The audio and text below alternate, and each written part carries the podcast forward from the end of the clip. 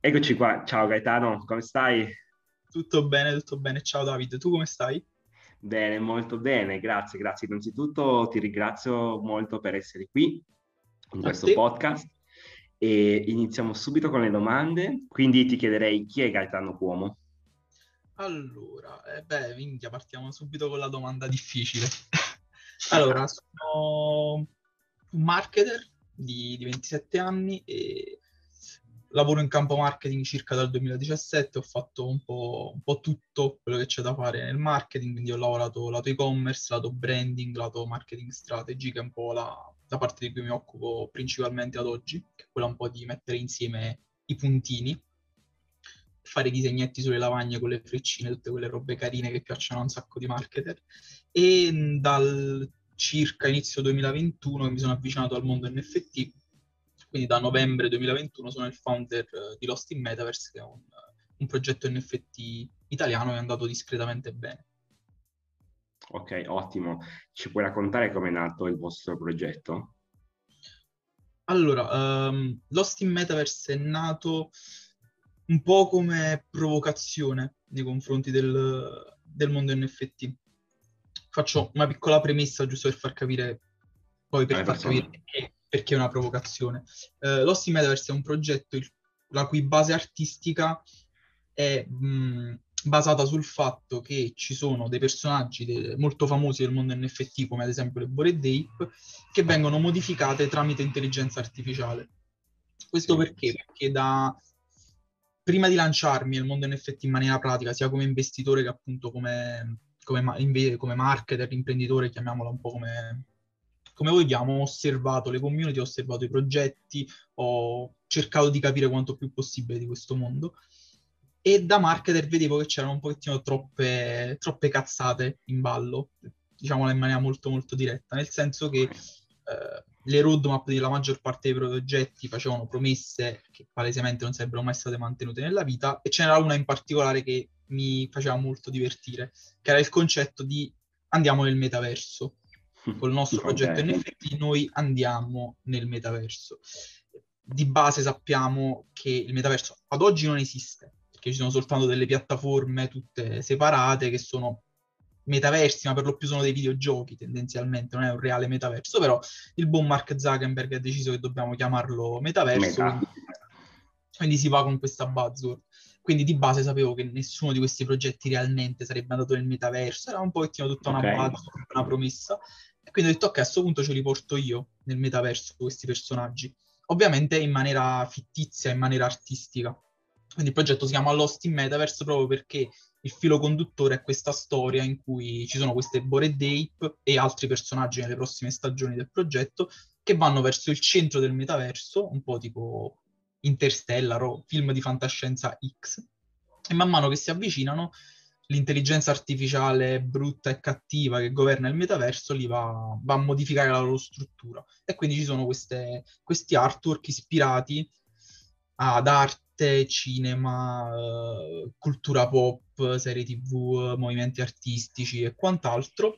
E ognuno di, questi, diciamo, di queste trasformazioni, chiamiamole così, ispirate a qualcosa, sono poi sviluppate da un'intelligenza artificiale che prende la Bored Ape o il personaggio X come base e la va a modificare. Questo è un po' il, il perché è nato come, come una provocazione, mettiamola così. Ottimo. Potrei chiederti quanto avete generato con le vendite dei vostri NFT? Allora, guarda, eh, il progetto non è un progetto grandissimo, uh-huh. quindi, e avevamo una supply di circa 1000, 1355 NFT durante sì. la prima stagione. Avevamo deciso uh-huh. di metterne in vendita la metà e l'altra metà uh-huh. utilizzarla come leva di marketing uh-huh. per la strategia marketing delle prossime stagioni. Okay. E avevamo circa 600 NFT in vendita. Siamo uh-huh. riusciti a venderne 600 tendenzialmente, wow. di cui ovviamente alcuni erano già stati utilizzati per il marketing, quindi diciamo che abbiamo venduto circa 500 NFT, quindi diciamo sold okay. out della parte che, abbiamo, che, volevamo mettere in vendita, ma non è okay. un reale sold out comunque. Okay. E abbiamo generato circa 70.000 euro al cambio del, dei vari giorni di lancio. Certo, wow, super. Beh, 70k comunque sono tanti, insomma, per un almeno per iniziare, quindi direi che è un bel numero. Guarda, sì. per iniziare è un buon numero anche perché la soddisfazione è stata quella di non essere diventati milionari, ma perché di base certo. non partiamo con, quella, con quell'idea, ma aver visto comunque un progetto che è partito realmente con poco poco budget, perché l'investimento iniziale è stato di circa 3.000 euro e poi sono arrivati a essere 7.000 e qualcosa, se non sbaglio, una cosa del okay. genere. Quindi comunque parliamo di un ritorno sull'investimento discreto, abbastanza alto, e soprattutto siamo oggettivamente tra i pochi progetti italiani ad aver generato effettivamente qualcosa. Mm. Abbiamo fatto molti più volumi di progetti di brand noti, non, ovviamente non ti farò nomine. Certo. Questo non è un flex, sia chiaro, è solo una piccola soddisfazione che comunque certo. uno si toglie nel momento in cui hai un team piccolo che non aveva esperienza nel mondo NFT prima di fare questo lancio, quindi è comunque una, una soddisfazione per noi, però è soltanto un, un, piccolo passettino iniziale. Diciamo che ad oggi il nostro progetto, tutto il progetto non vale neanche quanto mezza Bored Day. Quindi Ce, esatto. ce ne dobbiamo mangiare di pasta asciutta, come diceva qualcuno l'estate scorsa. Super. E il lato finance, come sei partito? È stato tutto bootstrap, quindi?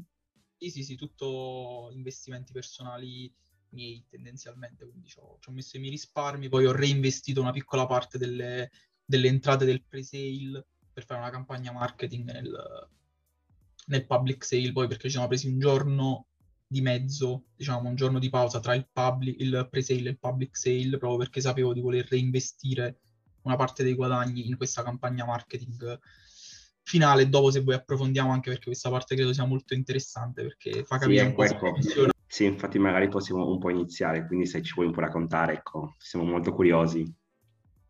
Allora, ehm, diciamo che ho scoperto molte cose andando avanti col tempo. Quindi abbiamo in- tutto il team ha imparato facendo, nessuno di noi... Io lavoravo campo marketing, ora il marketing bene o male è uguale un po' in tutti mm-hmm. i mhm. settori, lo sappiamo tutti, non è che cambia tantissimo. Il settore NFT però ha delle particolarità che comunque vedi soltanto nel momento in cui effettivamente ci sei, ci sei dentro. La cosa più particolare, più interessante che ho, che ho notato eh, portando avanti un progetto NFT, uno è la mole di lavoro che c'è mm. dietro. Nessuno immagina realmente che dietro un progetto NFT c'è così tanto lavoro. E me ne sono accorto anche ora che sto iniziando a fare consulenza, che diciamo si arriva un po' tutti con l'idea da sognatori di diventare milionari con gli NFT senza fare nulla, tendenzialmente. Ma vabbè, tralasciando questo, questo aspetto, la cosa interessante è il fatto che eh, quando tu vendi un prodotto o un servizio di qualsiasi genere, hai un cliente finale e quindi devi dar conto al cliente finale o devi dar conto agli investitori, qualora tu abbia dei, ricevuto dei fondi o sia una società quotata nel mondo NFT è un po' particolare la situazione perché il tuo cliente e il tuo investitore sono la stessa persona.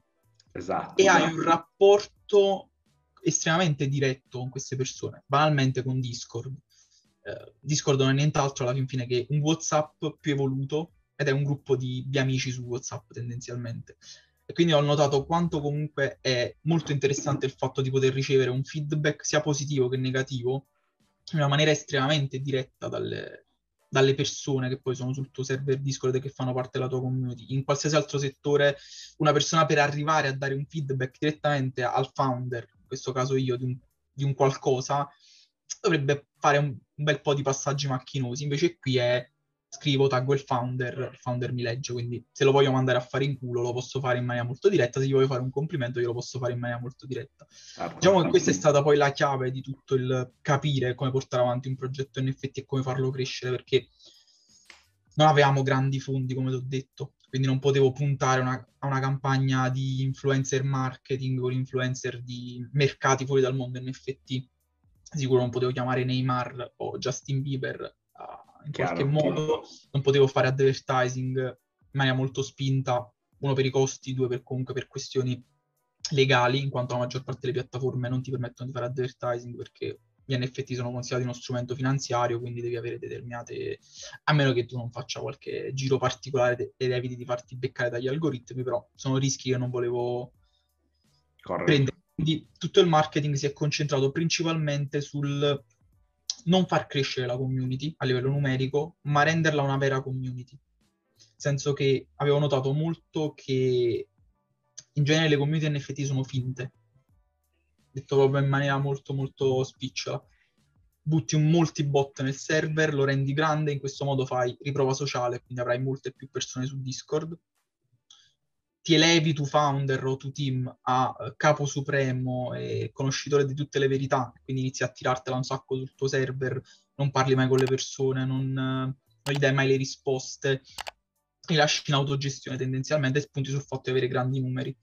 Io non potevo avere grandi numeri perché non avevo i soldi, banalmente per arrivare a grandi numeri dovevo puntare a creare realmente un gruppo WhatsApp di, di amici, quindi stava tutto un veramente costruire giorno dopo giorno la community sulla base di quello che le persone volevano. Quindi, ah, volete un canale per parlare di, di pizza?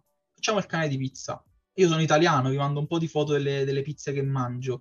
Uh, stai lì, parli con la gente, ti fai prendere per il culo perché c'hai il pigiama di Paperino, per dirne, per dirne una. Uh, condividi un po' la tua vita, diventa quasi un, un blog, vlog del, del team, gli fai vedere tutto il dietro le quinte, gli fai vedere tutto ciò che, che c'è. E da questo poi che parte la vera campagna marketing. Perché okay. hai pochi soldi, sai benissimo che se li investi porti persone su Discord, ma poi la cosa che è importante è la retention, quindi è tenere le persone su certo. Discord.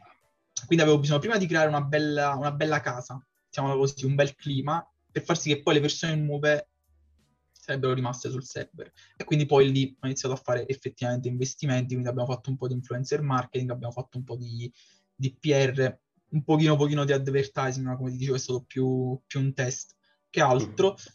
E poi abbiamo iniziato a collaborare con tanti progetti.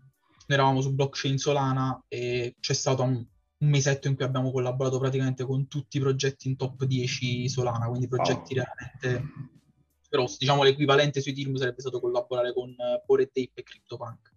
Ovviamente wow, dimensioniamo a Solana che è una rete comunque più piccola. piccola però è stato molto molto interessante e siamo riusciti a fare questo tipo di collaborazioni. Uno per il progetto che effettivamente aveva qualcosa di interessante, diverso dagli altri e quant'altro, e due perché avevamo una community forte. Ok. Quindi quando quanti sono no, nella tua community?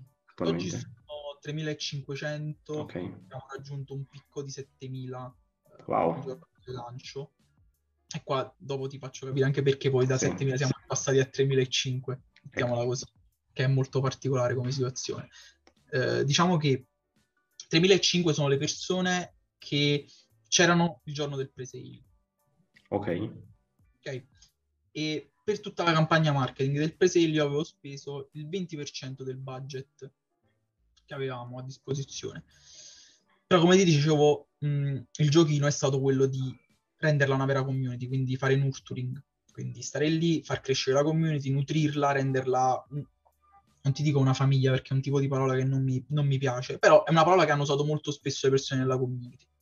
Nelle altre community tutti dicono di essere una famiglia, ma in realtà non c'è questo rapporto. Io qua mi sento a casa, mi diverto, eh, mi fido di voi, bla bla bla, tutto, tutto bellissimo. Di conseguenza, il giorno del pre-sale noi abbiamo venduto l'80% della supply che avevamo messo in vendita. Wow, super. Con il 20% del budget che avevamo che, abbiamo, che abbiamo speso. Pazzesco. Ci siamo presi poi questo giorno, diciamo, in mezzo per, per, fare una campagna marketing finale, perché sapevo che comunque avevamo una community troppo piccola per poter vendere tutta la supply che volevamo vendere. Quindi quello che abbiamo fatto è stato spendere un po' di soldi di quelli che erano entrati dal, dal pre-sale per fare questa campagna marketing un po' più grande, organizzata poi in un giorno, quindi, quindi figurati, è stato abbastanza difficile, quindi abbiamo fatto una campagna molto spinta con gli influencer, abbiamo fatto advertising su qualsiasi sito esistente mondo, mondo NFT. Sì, posso chiederti quanto costa più o meno un influencer nel mondo NFT o da quanto varia, insomma? C'è una bella, bella variabilità. Mm-hmm. Dipende tanto anche da se è un, rea- un, reale influencer o se è qualcuno che ha banalmente comprato follower. Certo.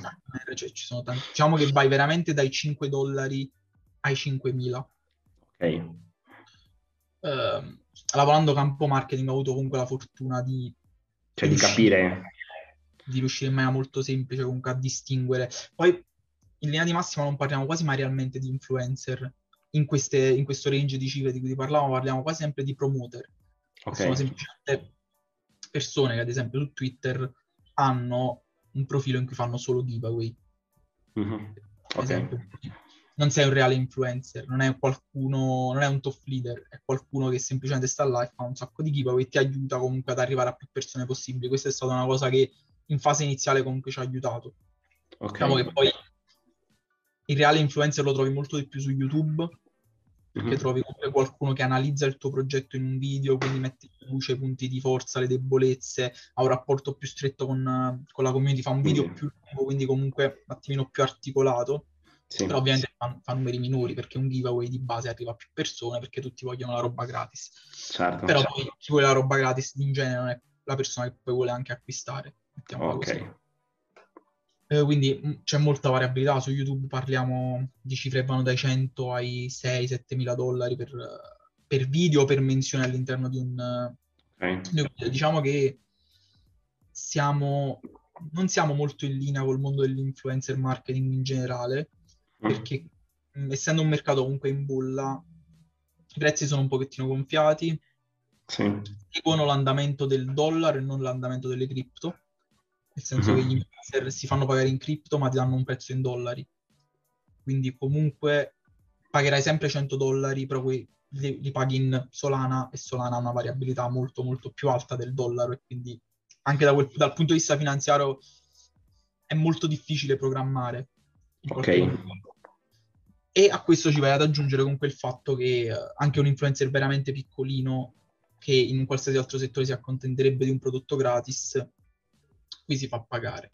Diciamo che la fortuna è stata quella di usare un po' gli influencer anche come metro per capire quanto il progetto stava funzionando o no, perché abbiamo proprio visto il passaggio dal no, pagami, al no, non mi pagare, dammi un NFT gratis quando lanciate. Diciamo quando è successo, c'è stato questo switch che abbiamo capito che il progetto sarebbe potuto andare, andare bene, perché effettivamente preferivano farsi pagare con un NFT piuttosto che farsi dare dei soldi. È stato molto sì. interessante.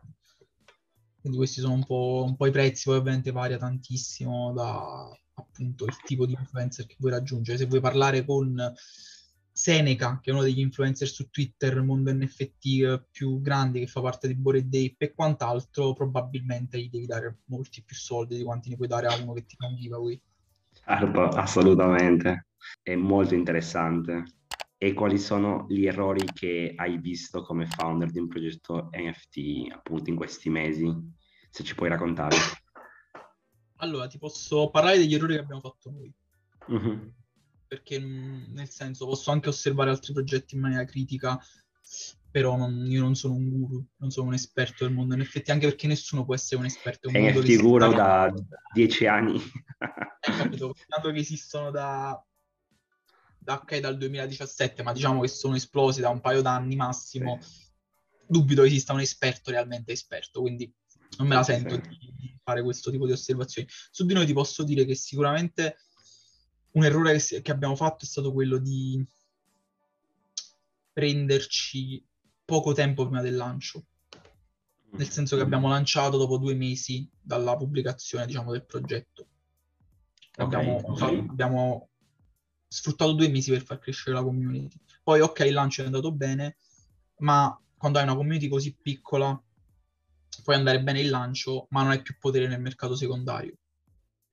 Okay. Ora, il mercato secondario non puoi controllarlo, a meno che tu non sia un progetto realmente grande, con tanti soldi e che quindi semplicemente manipola il mercato, perché se hai milioni di budget lo puoi manipolare in maniera abbastanza semplice, parliamo comunque di un mercato piccolo, quello degli NFT mm, non abbiamo questo tipo di potenza, non mi sembra neanche una cosa eticamente così bella da fare, però tralasciando la questione etica, eh, se tutti quelli che volevano comprare sono riusciti ad acquistare durante il lancio, inevitabilmente il tuo mercato secondario sarà più difficile perché non ci sarà nessuno che vuole acquistare. Noi non siamo andati proprio in questa direzione qui.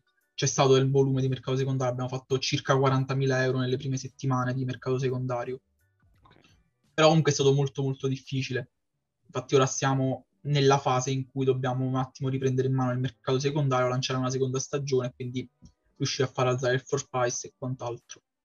Quindi diciamo un errore è stato proprio quello di eh, non tenere molto in considerazione questa parte. Noi avevamo già l'idea di fare più stagioni perché le avevamo già, già in roadmap, quindi abbiamo sempre ragionato di lungo termine ma in qualche modo abbiamo seguito il momentum. Abbiamo visto che la community era molto attiva, che volevano a tutti i costi il giorno del lancio, volevano comprare, che erano tutti fomentati e quindi ci siamo anche noi fatti prendere da questo tipo di foga. Uh, tornassi indietro, mi prenderei un altro paio di mesi, ad esempio, prima del lancio. Avrei okay. fatto lo stesso volume di mercato primario, ma avrei avuto molto più la strada spianata poi nel mercato secondario. Quindi questo okay. è un ragionamento che invito a fare a chi voglia lanciare un progetto NFT, prendetevi il vostro tempo, tanto nessuno vi corre dietro, mettiamola così. Assolutamente. Questo è proprio l'errore più, più grosso che credo che abbiamo fatto. E ci sono altri progetti interessanti che conosci in Italia o nel mondo? Ah, guarda, io non sono un grande, grandissimo investitore del mondo NFT, né mm-hmm. del mondo in generale mi piaceva il mondo NFT proprio perché mi piace la gestione di un progetto NFT perché unisce un po' tante cose che mi piacciono, unisce l'imprenditoria, il marketing, la gestione della community, la creazione di un brand, la, la parte finanziaria, la creazione di un prodotto, quindi a livello imprenditoriale è proprio molto divertente portare avanti un progetto NFT, molto sfidante ma anche molto divertente. Ho investito in non tantissimi progetti. Uh-huh. e allora diciamo in Italia c'è Know-how che mi piace molto, che è il progetto di Mariano Di Vaio.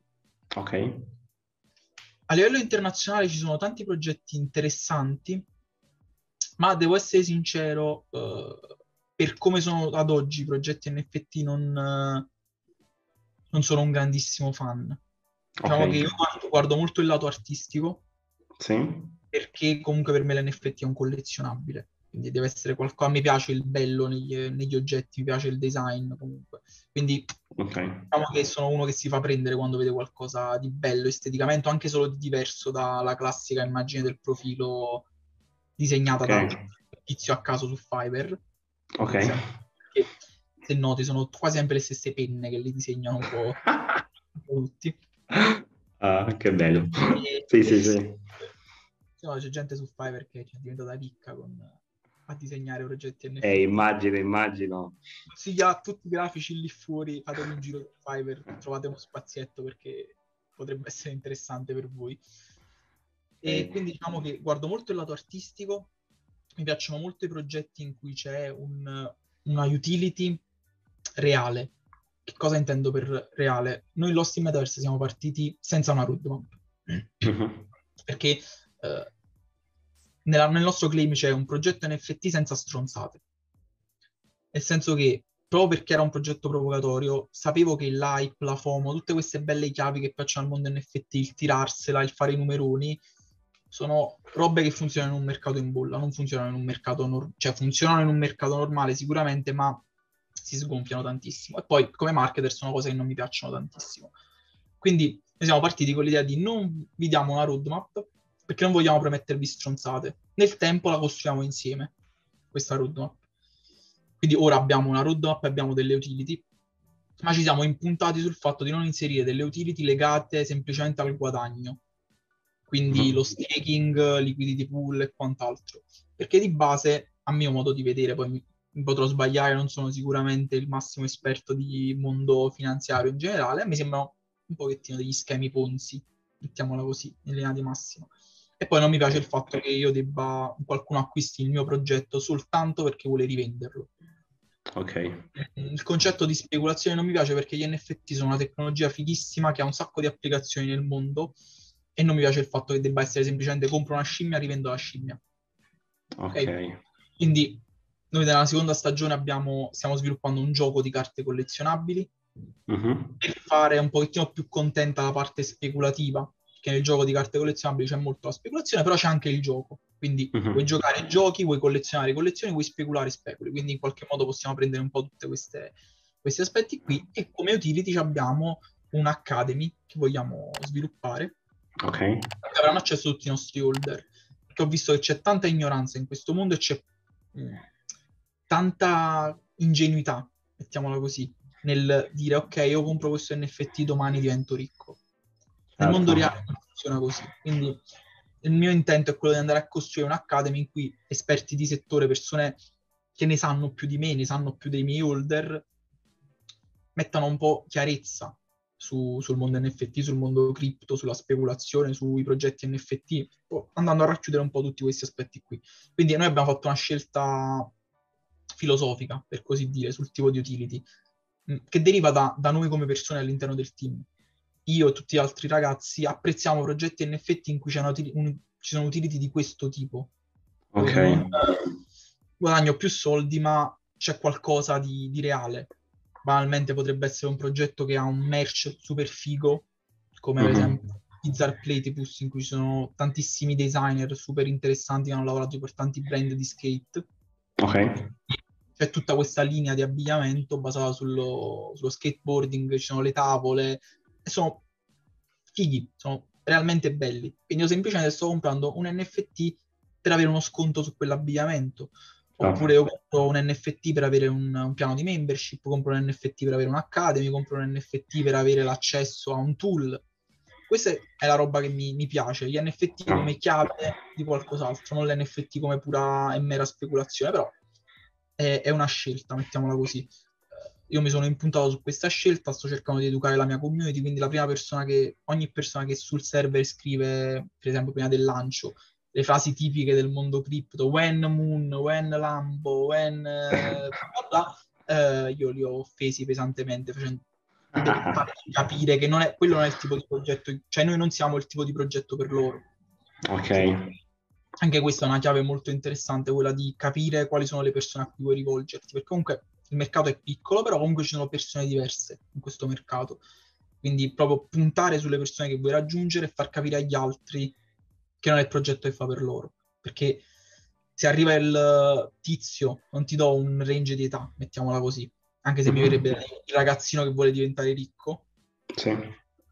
E compra il mio NFT e poi vede che non è diventato ricco perché è un progetto di lungo termine, ma realmente di lungo termine, in cui ragioniamo in anni, non in settimane o mesi, certo. probabilmente ti, ti, rovina in qualche modo la community, mm. perché non è allineato ai valori del progetto. Proprio perché c'è questa sovrapposizione cliente-investitore, mm, chiunque nella propria azienda vorrebbe investitori in linea con la propria vision e non semplicemente gente che ci butta i soldi per guadagnarli di più. Quindi questo è, mi sento dire, è un consiglio abbastanza importante da prendere secondo me Super Gaetano, super super Io Gaetano. Non ti sto dando una risposta precisa a nessuna.